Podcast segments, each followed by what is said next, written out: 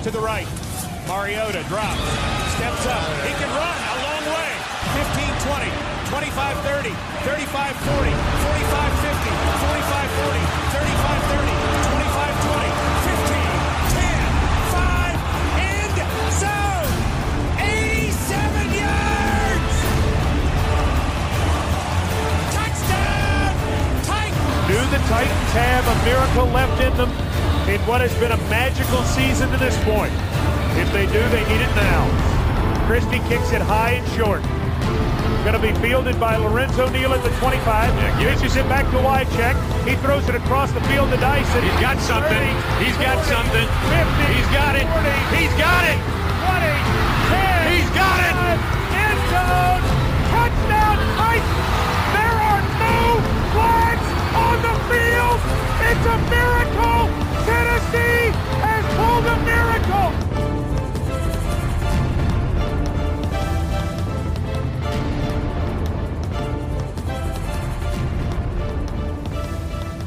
Welcome everybody, we are back. It's like we've never been away. We've definitely been away, we've been lazy. It's the Transatlantic Titans podcast. Welcoming you, I'm Adam. Greg is with me. Hello Greg. Good evening, good to be back. Yeah, back, I mean, I'd like to say we've had nothing to talk about, but that would be a lie, we've just been lazy. Neil is here as well, hi Neil. Evening fellas, should be plenty to dive into. I think there might be. Miles is here as well. Hello, Miles. Hello, hello. Good to be back. It's been not really that crazy a free agency for the Titans. It just seems that there's nonsense every single day on social media and panicking about things that we probably shouldn't be panicking. We're going to have to talk about this stuff, but let's just quickly dwell on what was free agency, which on the face of it, didn't see that many dramatic moves by the Titans. Maybe the big ticket item was the acquisition of Robert Woods from the Rams, and with Julio going, which had to happen. Neil, I think we should start with you. If Julio's on his way elsewhere, and what do you think of Bobby Trees as, I guess, a replacement? I mean, I think first and foremost, like I'm disappointed as anybody that Julio didn't work out, because I think if he came to Tennessee and he was the player that we thought were signing, or the player that most of us thought were signing, I think, I'm not saying that we would have, by some miraculous alternate reality, won that Bengals game, but what I am saying is I think the offense would have worked a lot better. And that obviously is a decent segue into Robert Woods, because I think as soon as I saw that we'd signed him, I were over the moon, because he's like a typical John Robinson, Mike Vrabel type player. You know, like he comes to work hard and block and put his head in where it hurts. And I don't think that's the version of Julio that we ever got, to be honest. I don't feel that it's necessarily Julio's fault. We know about the injuries that he was carrying. They were obviously worse than everybody first thought or had hoped. We took a punt. It didn't work. And it's fairly clear, based on how decisive we've been, that we knew deep down that it wasn't worth the risk of even keeping in the building. He'll probably go elsewhere and light the joint up. That's how things go. But I don't think the management think that would happen. Miles, what did you make of it all, other than the devastation of losing your favourite fullback? Any moves or players keeping around that caught your eye? Yeah, I mean, the real reason I haven't done a podcast is because I've only just been able to get out of bed after the trauma of losing arguably the most effective player in the NFL. But players come and go. Or arguably not even the best fullback in Tennessee in 2021. I mean, I don't want to start a fight early, but I'm willing to. No, I mean, I think Woods is a brilliant, brilliant signing. You've got to see what he's going to be like coming off a big injury. Some players come back stronger, like Peterson. Some players don't come back well off it. I think Julio Jones was one of them where we know that this team takes gambles. We saw what happened with Clowney. It was a gamble. But for every Clowney and Julio Jones, there's a Jeffrey Simmons. So it's one of them where you don't know what's going to come with it. I agree with Neil that Julio Jones could have been that piece that on offense could have made the difference against the Bengals. But you know, you can see now he hasn't been picked up by a team yet, so clearly there are issues with him, and he's not the name he was. We're not signing him from like a fair few years back. I think the tight end that we've picked up, whose name suddenly someone Hooper. Austin Hooper, yeah. I think that could be a really shrewd piece of work. That I think tight end is clearly a position that I've always said since the Delaney Walker Mariota days is so key, where it's just a safety blanket. And last year we had other players like Westbrook Akeen and stuff having to take up that role. Hooper's going to be one of them where blocking, he can definitely block, and also running across the field. Like Woods, if you're going to have Woods running slant routes and you've got Hooper across the middle, a lot of the time the linebacker is going to have to go with one or the other. And again, even when it comes to the running game, it's something that should really, really benefit. I see it as an upgrade from last year. We didn't get much out of Firkser, sadly. And I mean, in truth, tight ends other than Cole Pruitt. It was a position that was really quite disappointing last year, even though Henry done well with his running and the blocking was there. Really having an attacking tight end is something that is really underrated. And so you see names like Kittle and Waller and obviously Kelsey. They're the sort of players that can make a huge difference, and they can compete with wide receivers for yardage that they're getting through the year. So I think that's going to be a really big piece of the offense next year. So fingers crossed with a solid draft deal, he'll hit the ground running along with Bobby Woods. Greg, you were I'm not going to call you a Firkser apologist, but you like the guy. I mean, he had too much to live up to. Jonnu Smith and Delaney Walker before that. It's always been a position that the Titans have excelled at. You know, we've always had good tight ends, and last year arguably we didn't. But Firkser's on his way. The right move, do you think? I do now. I've got a new Twitter handle. Firkser apologist is if that's not already taken, it's mine. Pretty sure it's not been taken. Well, you never know. Yeah, it was the right move. I think I say that through gritted teeth because I did like the guy, but I think last year, if you look at what he put up from a numbers perspective and how involved he got, I don't know if that's all on him necessarily, or whether the play calling just didn't utilise him as we saw him in certainly the previous year before that. But yeah, no, I think the tight ends there needs to be changes, and Hooper is very capable at holding that position incredibly well. They've re-signed Swaim, who they seem to like and seem to be seeing as a dependable character. And even though I'm a little bit on the fence with him personally, I think it probably was the right move. I actually think the move to Atlanta for Firkser makes complete sense. I think one man who got probably the best football out of Firkser was Arthur Smith. So Maybe we'll have all of a sudden we'll all be sitting here in a few months' time thinking, oh, I should have kept him. But realistically, I think it was the right move at the time. I kind of feel, and I suspect you all agree with me, and most, I mean, Titans Twitter would never agree on anything completely, but I think a lot of them do. We've seen Mariota go to the Falcons, Firkser, as you say, Rashaan Evans, Arthur Smith's there, Dean Pease. It's like getting the band back together down there. I'd love to see it work out for them. Not sure they're going to have enough firepower yet. For the benefit of people that are only listening, enthusiasm that's written on Adam's face a minute is it's just unparalleled. I'm also really liking Adam's new Falcons jersey. I think that was overkill, wasn't it? But Titans South. It's funny, we were accused a couple of years ago of kind of being New England Patriots B team. Yeah, we Logan Ryan, Malcolm Butler, and Mike Vrabel as coach, and all these guys coming our way. Suddenly, it seems to be we're sending them to Atlanta. A bit like the coaching tree, and now we've got like franchise trees where you start with the Patriots, got the Titans. It's now going down to the Falcons. Who knows where it'll end up from there? I mean. We're somewhere in the middle, which is where we always are. That's where we'd expect to be, isn't it? 97. Well, hopefully not. Hopefully we kind of keep improving under Mike Vrabel.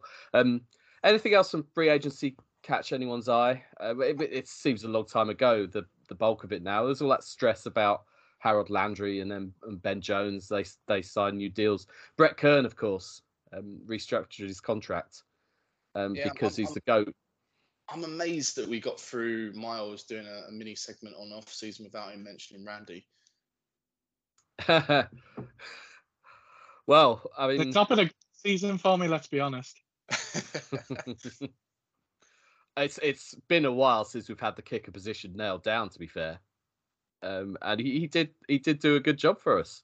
I don't think this has nailed it down either, in fairness. I mean, it's a one-year deal. I don't think there's ever going to be a nailed-down kicker in this team. Well, I suppose not since Ryan Suckup before the injury and Baronis before that. But those were the days. We should move on to some of the nonsense, I guess. Firstly, Ryan Tannehill. Now, I think we're still all digesting what happened in the Bengals game a bit.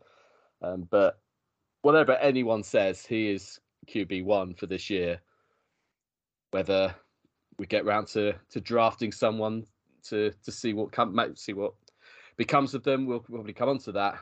But Ryan Tannehill's the guy.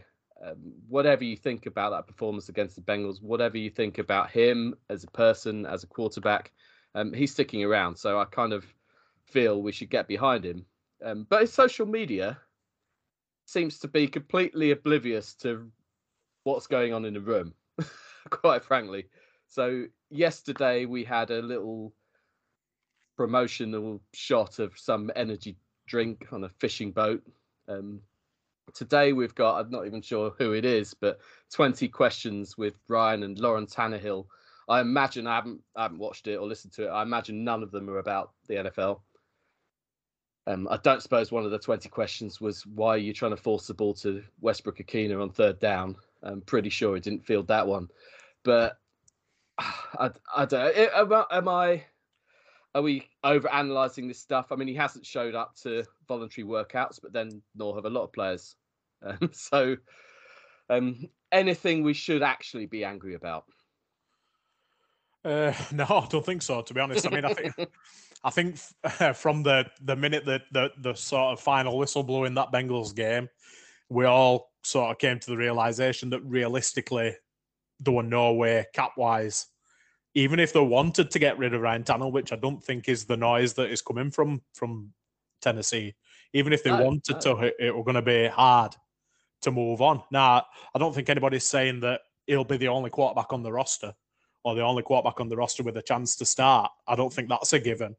But I think getting bogged down with a 9, 10, 11-year veteran or whatever he is, missing voluntary workouts is just really silly.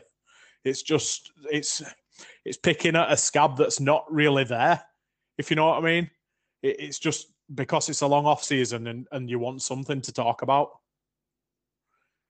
Is there a part of it that, I mean, I kind of respect the fact that he's ignoring it. He shouldn't, like someone like Ryan Tannehill or any player shouldn't get involved with reading social media and what they think about him and stuff, especially given what happened. But it feels a little bit tone deaf coming out with this stuff, and he's a paid promotions, and they were probably scheduled weeks ago. I've no idea, but it's really got Titans Twitter fired up. I mean, I don't think, personally, as far as his job goes, his role as starting quarterback, if we want to get into that, I'd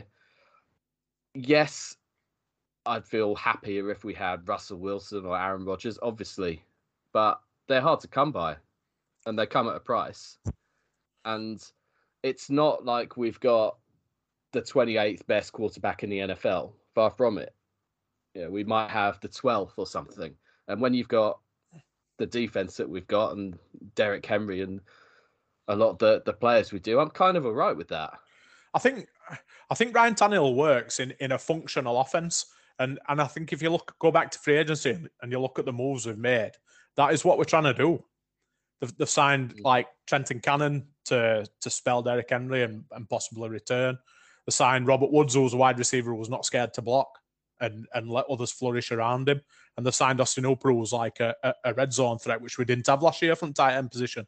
I think they're trying to make an offense that actually works around him rather than Ryan Tannehill having to make that offense work, if that makes sense. It does. And I think I look at 2019 and 2020 compared with last year, where I think we had better pieces on offense, partly because of Julio's injury.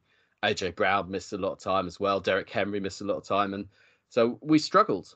And you can't pin that on one guy who's been there and not been injured. And it's only natural. And while he's not the absolute best in the league, you can't have the absolute best in the league at every single position. It's not realistic. You'd love to, but it's a bit like, I suppose it's like the LA Rams going all in to get that Super Bowl, trading for Stafford. I mean, he's not number one in the league by any means, but they needed to do something about that position. They've gone and won a Super Bowl, but there's only so much you could do to go all in. I mean, I don't know. Did we want to go and get Russell Wilson or Aaron Rodgers? I dread to think what price they'd have been. Certainly Wilson, looking at what Denver were given up. Greg, you're sitting there quietly. Anything to? Yeah, I don't care about the Tannehill off-season stuff. He can promote what the hell he likes and fish whatever he wants, and I literally couldn't care less about that, if I'm honest with you. I think this year will be massively defined with what is that own line going to look like come week one, because that has been, in a weird way, you've got Ben Jones and you've got Luan and you've got Nate Davis, but there's two key positions. You know, Saffold's, I mean, it was expensive and I can see why they cut him, but that's going to be a loss. And at right tackle, we didn't really get that position. We haven't had that position right for a while. So, you know, are we going to see the guy we drafted last year, whatever his name is, who's now escaped me? Are we going to see him? That's the one. Are we going to see him sort of step in at tackle or at guard, or you know, is that a position that we're going to be drafting high up enough? I don't think it probably will be realistically.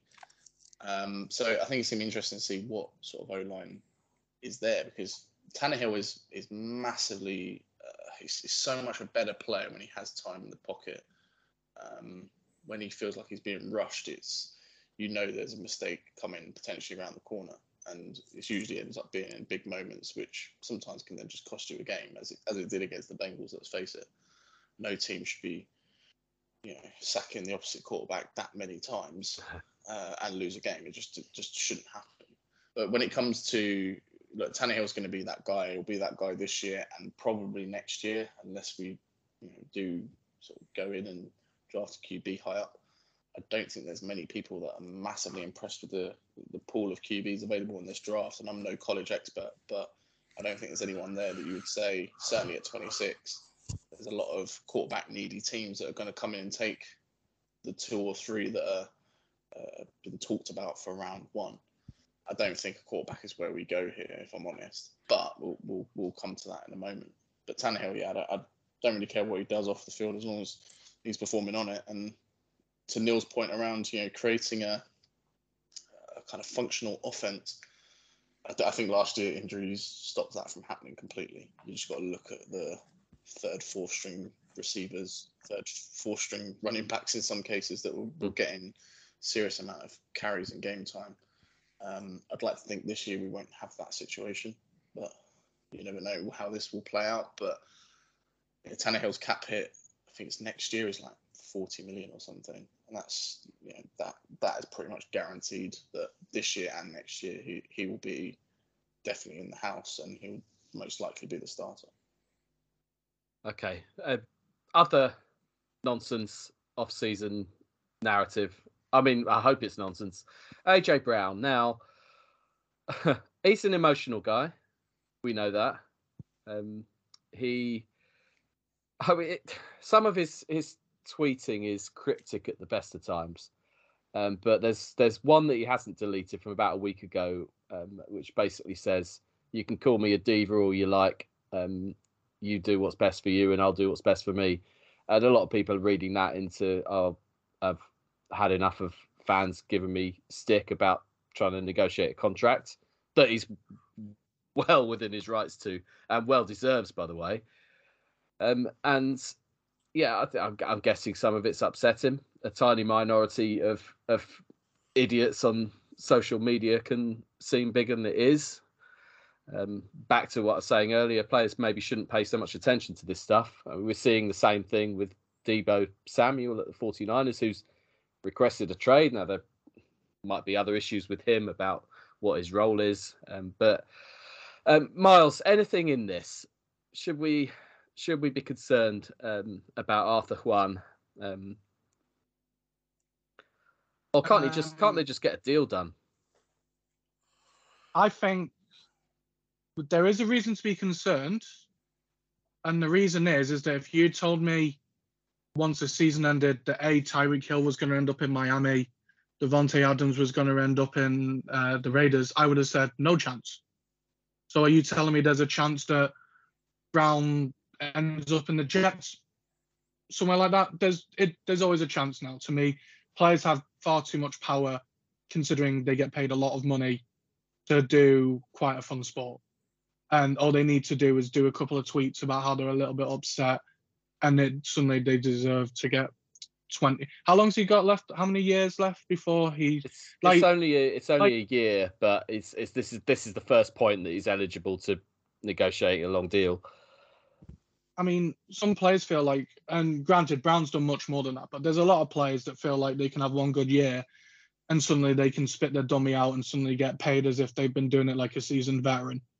And let's be honest, he is a bit of a diva. He can call it what it is, but he tweets all the time like a diva. And if he goes to another team, I mean, for example, if he goes to the Jets, does he think the public of New York on Twitter are going to be any kinder to him if he does a tweet like he's done now? It's no different anywhere else. Twitter's a place where people hide behind their phones and computers and say what they want. It's up to you how you actually listen to it. As time's gone. I just hope he's being advised well by people close to him. The problem is his agent is the same as Deebo's and it's the same as Metcalf. Oh, funnily enough, they're both trying to get new contracts as well. And funnily enough, they all have the same sort of friendship group. And all it takes is for Deebo now to get a trade somewhere and paid 20 plus million a year. And Metcalf and Brown are both going to go, well, I've done just as much as him. I'm equally as valuable to the team. And that's the problem. Loyalty sometimes, like Brown done a tweet saying he wants to be a Titan for life. But then suddenly his mates start getting contracts elsewhere and he spits his dummy out. I am a little bit sick of it, and I love the player. God, I'd love him to be a Titan for life, but I hate all the drama and politics that comes with, and granted, it's part of sports and entertainment. But there are going to be players that Brown like that come around again, and if he wants to be the sort of person that doesn't want to be loyal to this team, and granted, he might be, and it might be someone that his agent's talking for him, but if you're saying that you want to be a Titan for life, but then 6 months later you change your mind, then you're just tweeting for the sake of tweeting, and I don't buy it. And I would, as much as I want to see this team succeed, I want to see this team succeed with players that want to be a Titan, not someone who's hunting down money or willing to accuse people of other things just to get a bit of a kick out of it. So, I don't know, I'll probably be very different to a lot of Titans fans, but personally, if we get an offer of a first round and a bit of extra, I'm not going to stand in his way. I'll be honest, forget his tweets. Like I agree. You read his tweets, and I think sometimes I think I said this to you guys on chat previously. You can come across unhinged on Twitter sometimes. Like you just sometimes his tweets can be completely random. But you forget about that for a second. Look, ultimately, if he wanted to force a deal, or if he wasn't getting from the conversation that he was having with the Titans that he didn't think he was getting what he was worthy of, then he would have already put a trade in like Deebo. He would have done that already. So I think the conversations clearly aren't going badly. Yes, I think the tweets probably are from a reaction of Titans fans, and we all know what Titans Twitter can be like. And let's face it, that would frustrate a kid who's, 24 years old or whatever he is. And you know, when he's getting probably questioned about his loyalty or whatever it may be, because all they're basing it off is the fact that he hasn't signed a deal right now. There has been tweets in the past every single time. I mean, I'll be honest with you, I blame the Jags. This is the Jags' way of sabotaging us. If you pay Christian Kirk that much money, Like, I mean, I've gone in and asked for a pay rise at work with Christian Kirk earning that much money. Like, it's just ridiculous. I hope they told you where to stick it. Oh yeah, they did. Yeah, but ultimately, it's when push comes to shove, it's just part of the game. And I agree, Mars. I don't particularly like it, but I get bored of it as well. And especially when you stick on NFL Network and it's the first thing you see is, could the Jets trade for AJ Brown? It's like, give over. Like, but they've got to create a story from somewhere. AJ's probably not helping in terms of keeping that story quiet, but why would he want to? Because it's just going to keep adding that price tag more and more and more. It's impossible to make of what his social media stuff is. I mean, he might be just screwing with everyone. I think sometimes he just has a bit of fun. Sometimes he's just on another planet. I don't know. Trying to analyze this is impossible. What his I'm saying best, about his best tweets he deletes anyway. I mean, yeah. That's generally the way it works. I think there's like one simple equation here though. Just from our side looking in, Ryan Tannehill's overpaid and AJ Brown's underpaid. They're both good for each other. Yeah, but those rookies versus veterans. Do you know what I mean? Why can't we make that for the good of the franchise and the team? Maybe I'm living in a perfect universe here, but why can't we make that equation happen? Do you know what I mean? I do, and I agree. But it's a third-year guy versus a 10th-year guy. That's just how the NFL works. And quarterback money as well, isn't it? Yeah, quarterback money. But no, I'm not saying. Yeah, I think he deserves a contract, and he may well get one. And I hope it's with us. I do like the guy. I love the guy. His personality is infectious. He's emotional. He wears his heart on his sleeve, but that can be a good thing as well. What I'm saying about, I hope he's being advised right. I hope he's being advised that there would be morons with the other 32 NFL franchises that wouldn't be treating him any differently at this point. Absolutely. Yeah. I think I agree with Miles in the fact that you can find an AJ Brown somewhere else as far as his ability and his size and speed and blah, blah, blah, blah, blah. But I think what AJ Brown has done to separate himself and made himself special, he plays his best football when we need it. Yeah, like, that's what you can't... game on Monday Night Football, you can't... That's something special that you can't just get in a third or second round draft pick. Do you know what I mean? Or you'd be very lucky to get it again. And how many guys do we have on our roster that you could say that about? Like, that they aren't easily replaced. Yeah, there'll be people coming through the draft. It's supposedly a deep wide receiver draft, isn't it? But there'll be people that analysts will say they've got AJ Brown's attributes, they've got his speed, they've got his hands, they've got his size, his physicality. But you don't know until you see them in the NFL what they can do. We know what AJ Brown can do. He can, and sometimes he thrives in big situations, doesn't he? Like, he likes playing under pressure. Yeah. And he like, injury-wise, he'll be just as effective with a dicky hamstring or whatever, or a dicky knee. You always have the impression he's nursing something, and he did miss a bit of time this last year. But his injury record is probably the one thing that isn't doing him a favour at the moment. He has missed time, but you're absolutely spot on in regards to. I mean, he's carried that offense occasionally at times. Last year in particular, even. You look back to the Houston game where I think we have to win and we hit the field goal right at the end. Like, he was the man. Him and Tannehill obviously were the man to make that play. And to your point in regards to kind of overpaying Tannehill or underpaying AJ, ultimately AJ just wants to get his bag right. And maybe this is why Tannehill's doing all these extra promotional deals to AJ getting a bit of money on the side. Yeah, maybe that's how it's going to work. Let's make this happen. Let's do some kind of restructure. Kevin Byard, we've took enough off Kevin Byard.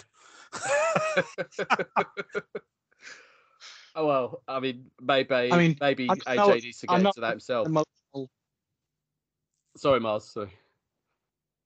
No, I was just going to say, I know I've had an emotional season with Blazing Game going and stuff, but I just feel the league's going that way at the moment, where there's so many receivers coming out now that can do all this stuff.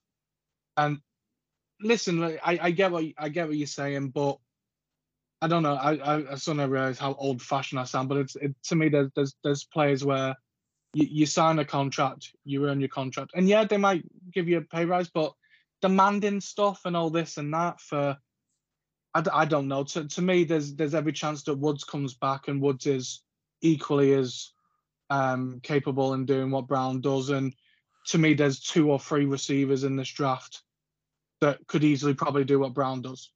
Could easily, might not. That's also, it's almost our turn to have Sammy Watkins. But yeah, this is it. This is exactly it. It might pan out, but we don't know what he's demanded either. Let's face it. There's been nothing public that's been talking about in terms of that. It's not like he's come out and said, "I want 25 million or whatever."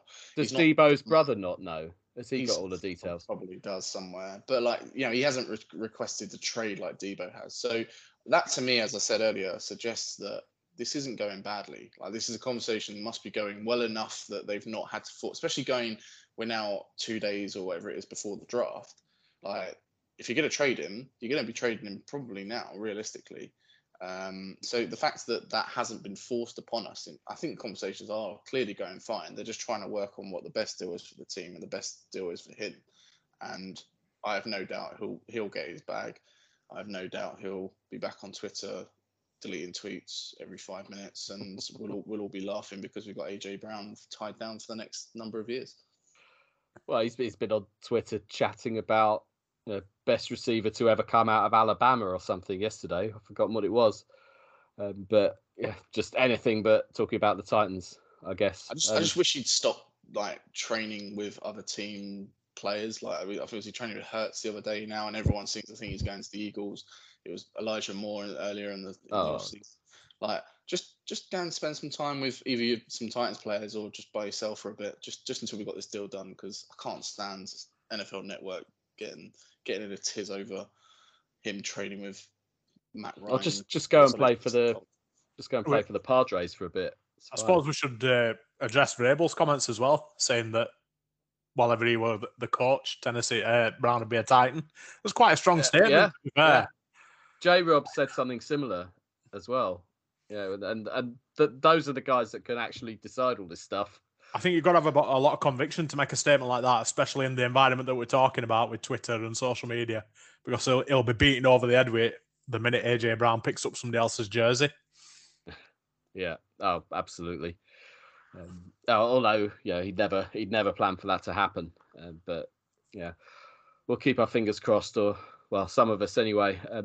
Mars, I know that you've got to go shortly, and inevitably we've rabbited on for far longer than expected. But what are your thoughts for the draft this week? Firstly, what position should we be targeting with our first pick? Also, any players that you fancy?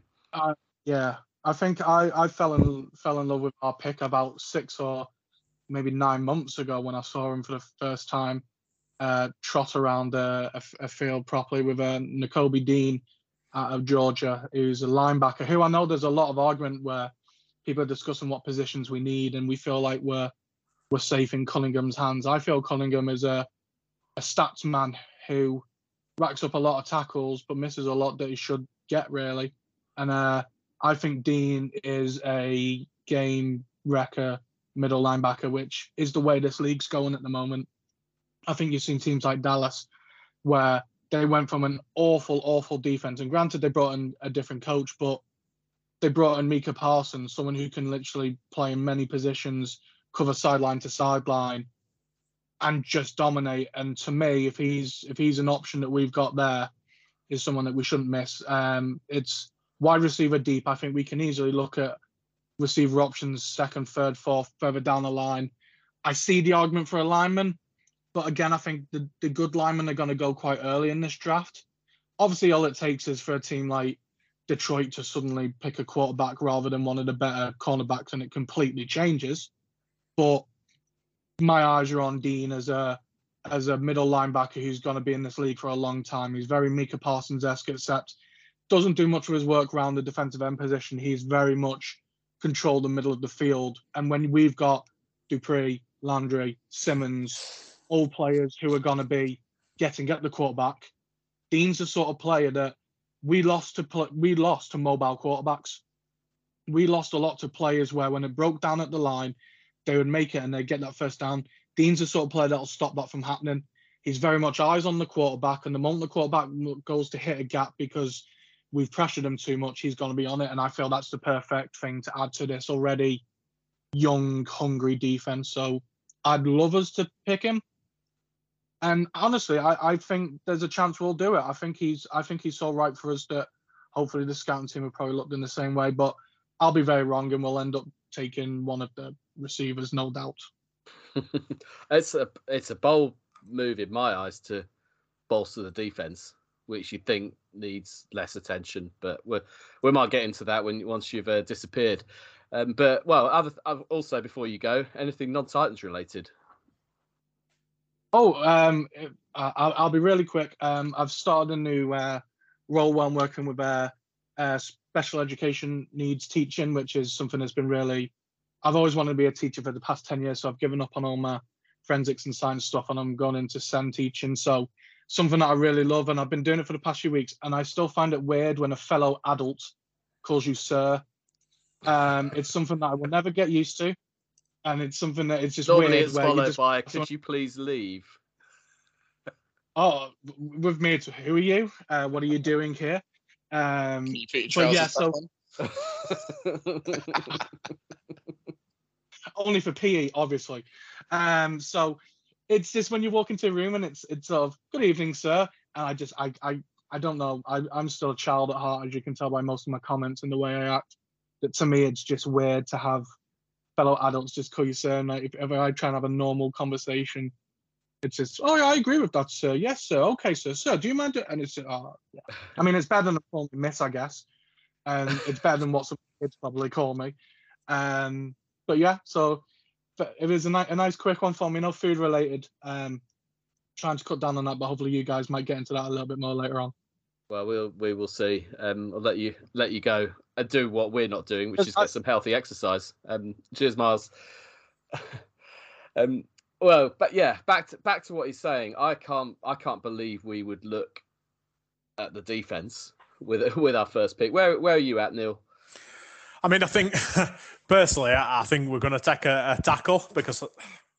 I mean, I think that's John Robinson's little fetish, in it. I'm not kink shaming anybody, but he does love an offensive tackle in that first round of draft. I mean, I've seen Kenyon Green. He doesn't love good ones, but he loves big ones.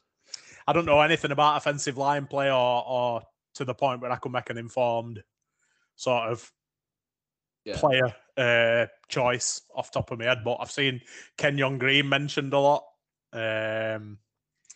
Me personally, if it were up to me, I would take a QB, and I've said this for a long time, even when Tannehill are playing well, because I know it's not a great class, but you pick a guy you like because you only miss the shots that you don't take, and it's such an important position. Do you know what I mean? I think if there's value there in a guy that they like, I don't think they should hesitate, but that's just me personally.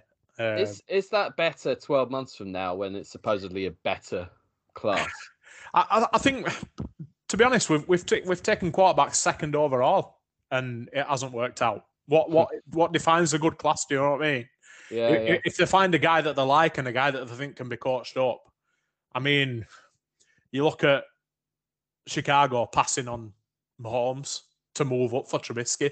It's just a complete crapshoot, isn't it? And you know, I've been saying that for years, absolutely. You find the guy that you like, you don't like sort of judge that guy on the strength of the class.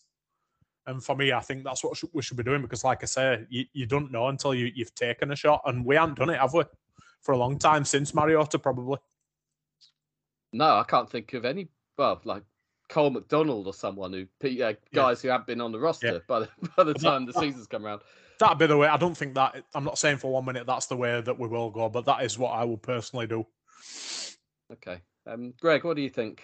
I know it's hard when it's you're picking at 26 and you don't really know how things are going to pan out, but I mean, guess anyway. Whoever ruptured their ACL most recently, most likely is going to be the person. No, realistically, I think it will be O-line. I think it's not exciting, particularly to a certain extent, but I think there's probably two or three people who could be there at 26 who I think would improve that O-line. And I think they will be looking at that O-line knowing they need to improve it. But the one thing this year is it's not obvious. I mean, QB, I don't foresee happening unless they are massively high on someone in particular and he's there and they just think let's go for it. I don't foresee that happening, but you could be drafting a corner. We've lost Janoris. I know we've got Fulton. I know we've just resigned. What's the guy's name? Caleb Farley. They're saying some good things about him, and it seems like he's a lot more built than he was last year. So he's got a big year coming, but wouldn't be shocked if we went in that direction. If the best player on the board was ultimately that position, it wouldn't be shocked at all. Same with potentially at linebacker. I mean, Miles has been high on Dean before he'd even born. I think he seems to be talking about him for years now. But he's at the same time, again, wouldn't shock me if he was on the board that they went and just took him. And I think that's the weird thing about this year is there are a lot of needs. So it's not like we're a team that can just go and say, let's just take the best player.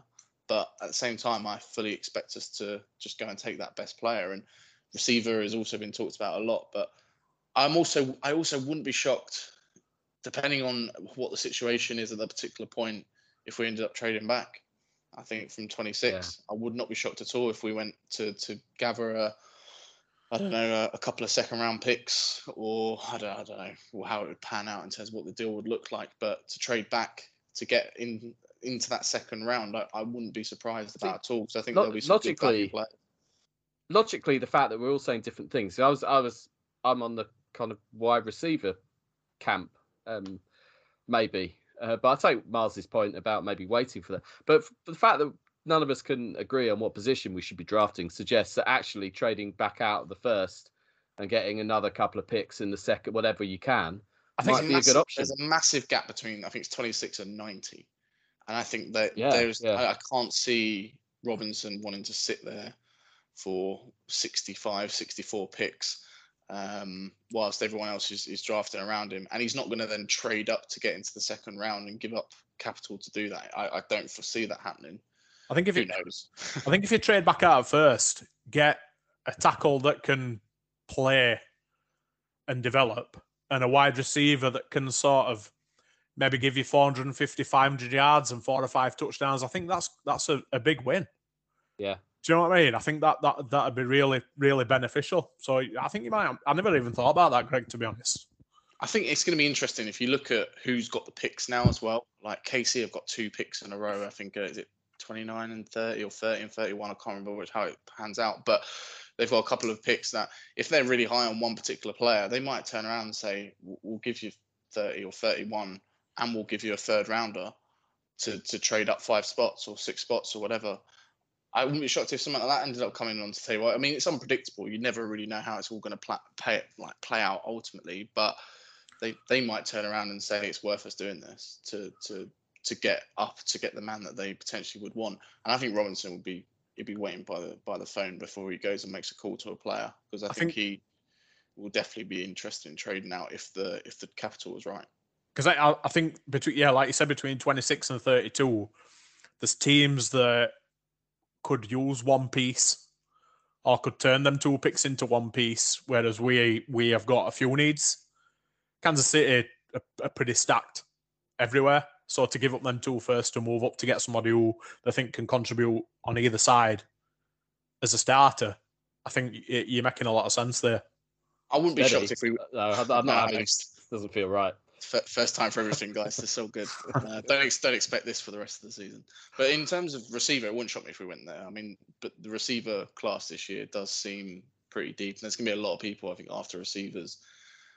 There's a lot of names that have been banded about. But, I also... Which makes it weirder that they're all being paid. It's a strange one, isn't it? I think a receiver in that range would sort of suit as well, because...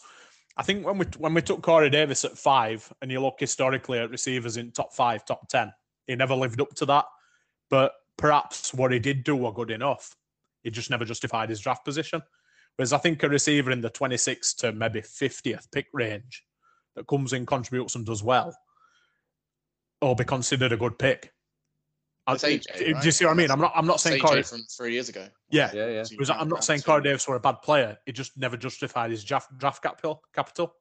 Yeah, and now I was banging this drum a couple of years ago on this podcast about the fact that Corey Davis is a good wide receiver. We can't get bogged down with the fact that we took him at 5. It was just one of those things.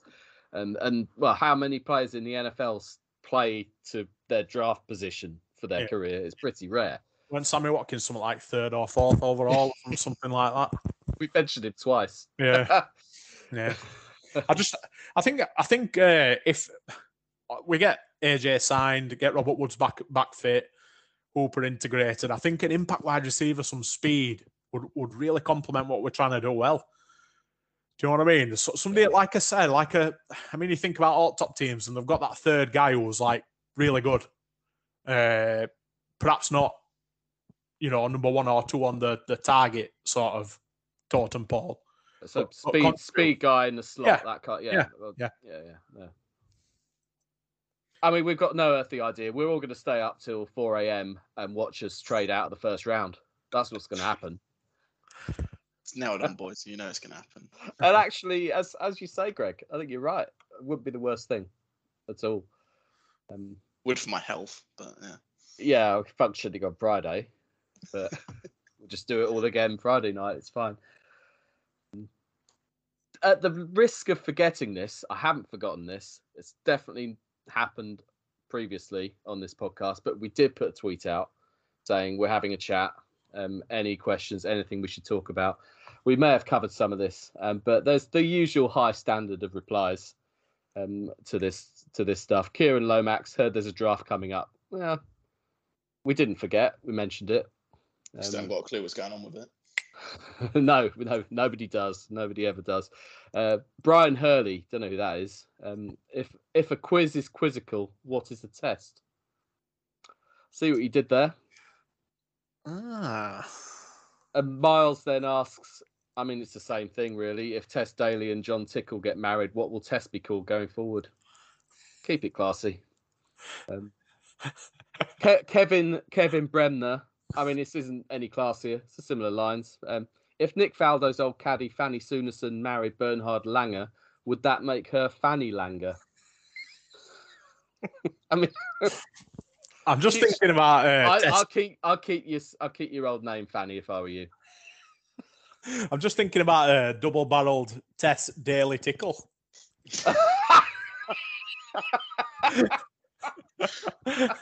Very good.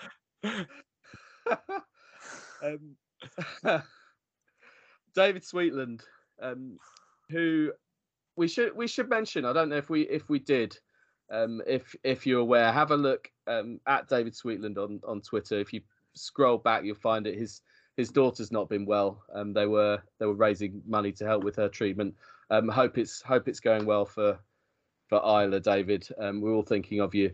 But he's much less importantly, should we bring Mettenberger back, at least as a backup option? He's a free agent, right? It's still Woodside season, though, no? Yeah, but I once paid over $100 for his rookie card, so that'd be quite beneficial for me. It's worth about 6 pence now. There were, honestly, were 2 or 3 weeks that I was convinced that Met was the future, genuinely. that many weeks? That game he had against the Steelers. And bomb to Nate Washington. I thought, this is the guy, and then I saw him play again. David also asked, "What are the best crisps?" We don't have time for that. That's Miles is too open-ended. Miles is the crisp specialist. It's Kettle. It's clearly Kettle. Is it though? No, he's just the worst referee. I'll give an answer, but it changes. You have different favourites, don't you? Walker's Max jalapeno and cheese, those extra spicy crisps. Haven't had them in a while.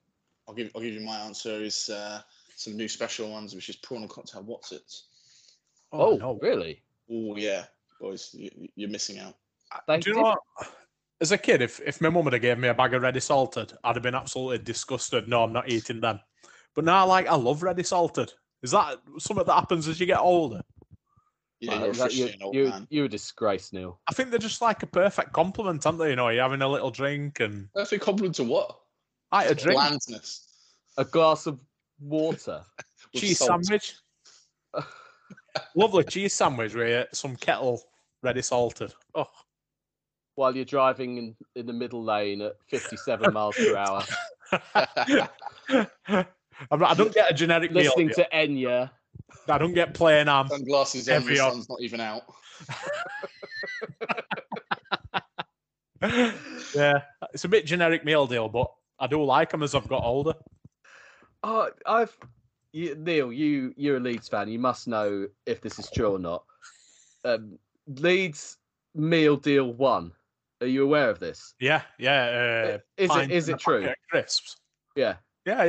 It's quite a famous name, isn't it? We also once, I think it were under Ken Bates' stewardship, we sold Ainsley Harriott instant noodles in Club Shop. 90p. That's a bargain. I think if you search deep into Google Images, there's pictures of that somewhere. Yeah. Right. What else have we got? Patrick Jackson, Deebo or not Deebo? That is the question. I mean, we've covered that really, haven't we? I don't know. Whatever that question means. Whatever it means. I mean, he's definitely not coming here. Put it that way. No. I mean, it'd be lovely to have Deebo and AJ Brown. Yeah. Nobody in the world would be happy including them, probably. And Matt has Rooty Tooty 11. Who is that? That's Matt. Matt, of course it is. Yes. As I zoom in on his picture. Who would win in a fight between an Indiana-sized pony, a Texas-sized cow, and a Florida-sized jaguar? And if they opted not to fight and coexist instead, which one would live the longest? I see where he's going with it. I'm gonna go for jaguar here because of climate. I mean, it's a lovely part of the world to live in it. As much as we don't like the team, if it's a Florida-based jaguar. I mean, it's sunny at Christmas, isn't it? If I'm walking through a field, if I'm in Indiana and I walk past a pony, I'm probably maybe mildly nervous, but not too bothered. If I'm in Texas and I walk past a cow, as long as it's not a bull, it's probably not going to attack me. But if I'm in Florida and there's a jaguar, I'm f***ing myself. The only good thing that's ever come out of Indiana is Larry Bird, isn't it? So I don't think it's a particularly nice place to live. So hold on, are we saying the Jaguars are actually winning something here? I think we are. That's a stretch. That is a stretch. And if I had to pick an AFC South rival to win something, it's them over the Texans and the Colts, 100%. But that's just because of Pat Jackson. Maybe. But that's valid. Out the equation. No, I can't. I'm not having that. I'm not having it because I can't get over years when they were shoved down his throat as UK's team and everybody should support him, and I can't get over it. As much as Pat's a lovely guy, I'm not having that. Yeah, but who are you putting ahead? You can't say the Colts. I mean, just remember not. Nate. No, absolutely not. Yeah, what is the worst? Colts ridiculous draft luck with QBs, or Jaguars being shoved down his throat as UK's team. It's like or Houston Texans fans claiming that they own the Oilers. Yeah, it's just an absolute crap sandwich, isn't it? Should we just pass on the question? I think we need to. I think that might be all of them. I don't know if I've missed one. I apologise. There's no doubt. Did we not have any jokey ones? Usually we have a few like jokey ones. Yeah. Come on, up your game. Come on, boys. Come on. Okay. I mean, we've covered a lot of non-Titans related, arguably, in that segment. But just in case there's any more, Neil, have you got anything you want to get? Yeah, it's one I've mentioned to you guys in group chat. Absolutely abhorrent scenes at Rowland Road in South Yorkshire. About a year ago, trekked myself to a new car, a nice Volvo. Humble brag. Humble brag. Another humble brag. We can't fit 2 cars on this drive, or we can, but we're just too lazy to move one when somebody wants to take the other one out. Whoever gets back first parks in the middle. Basically, yeah. So I park across the road, and I took my car for a nice valet. Cost me nearly 90 quid. humble brag. Yeah, and it were looking absolutely. Somebody's doing all right for themselves. Yeah, I wouldn't say that. No, I just, it's because, like, I mean, I were late in passing my test. So I've only been driving like 7-8 years, and I've only drove bangers really, other than Nico's Motability cars. So I tracked myself to a nice car, thought I'll have it cleaned up nice, do you know what I mean? So it looks new, sort of thing. Didn't know Volvo's sold buses. For a ballet. Anyway, so I've had it done all nice, all detailed, and whatever you call it, it looks sparkling. And I parked across road, went to bed off nights, gets up in the afternoon. Council guys have been to cut grass. I think car were just absolutely covered in green grass filings. I mean, so basically I've paid my council tax for them to come and mucky my car. How many valets would the council tax have paid exactly for? Do you know what I mean? I've paid for that. I've paid for that service. I've paid for my valet to be ruined. I mean, there's literally, I'm looking at it now, and there's nowhere else I could park. You could say I parked too close to grass. Maybe I flew too close to sun. But there's literally nowhere else I could have parked. But I would absolutely steam it. Would it have been better if they just left like a big semicircle of unkempt grass around your car? Yeah, so car will still cut the rest of it. Yeah, because then obviously I've got a cartridge jet wash in shed, what's never ever been used. Just went to jet garage at Top of Road, £6 for ultra wash.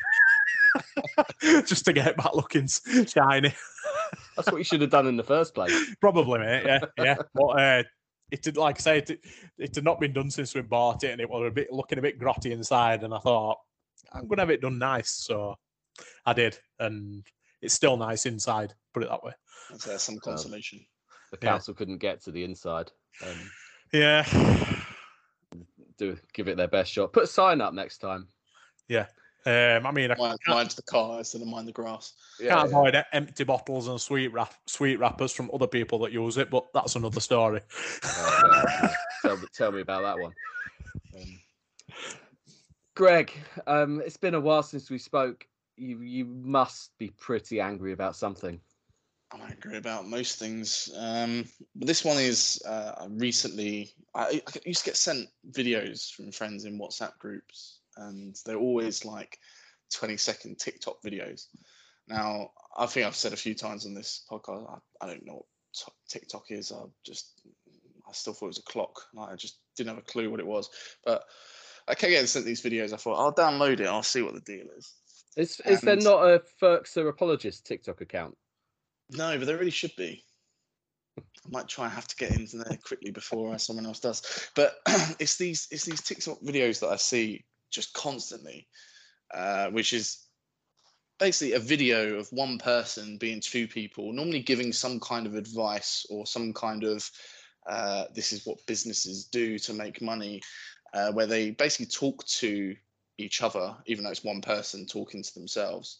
I just find them absolutely infuriating to watch, because it's like usually some really smarmy young kid who's sitting there saying about how this is how you save money on Google on flights. You don't search for the destination you want to go to. You do X, Y, Z. And then it's like, and follow here, and pointing up towards the follow button. I'm just like, I'd delete the app in the end, because there was just far too many of them. But they are absolutely infuriating. I don't know if anyone uses TikTok. I can't cope with the people talking over film quotes as well. I just want to sling my phone into the river. Yeah, I see those a lot as well. Maybe this is another thing where we're getting old. 100% is. I definitely am. I don't understand this world. I can appreciate a funny video, but I know the sort of thing you're talking about, Greg. Just stop it. I'll be honest with you. There is some gold on there very, very occasionally. But you've got to sift through so much crap. It's like Titans Twitter. For every bit of gold that you see on Titans Twitter, it's 10,000 usually moronic tweets that are angry about nothing. I've got a favorite TikTok video, which is a confession, but there's just something about it that when I press play on it, I laugh so much that I've like got stars in my eyes. Right? All I'm going to say is just go on TikTok and search Jamie Lee, and we'll just leave it at that. Okay. I mean, that sounds like the sort of thing I should be searching on my personal, not my work laptop. Is this something we've got to bleep out? No. Okay, so no, just establish that. No, just when you said yourself earlier, that's the only thing that needs bleeping. Oh, thanks for that. Oh, I hadn't even realised I had. That'd be good. I didn't make a note at the time, so unlucky.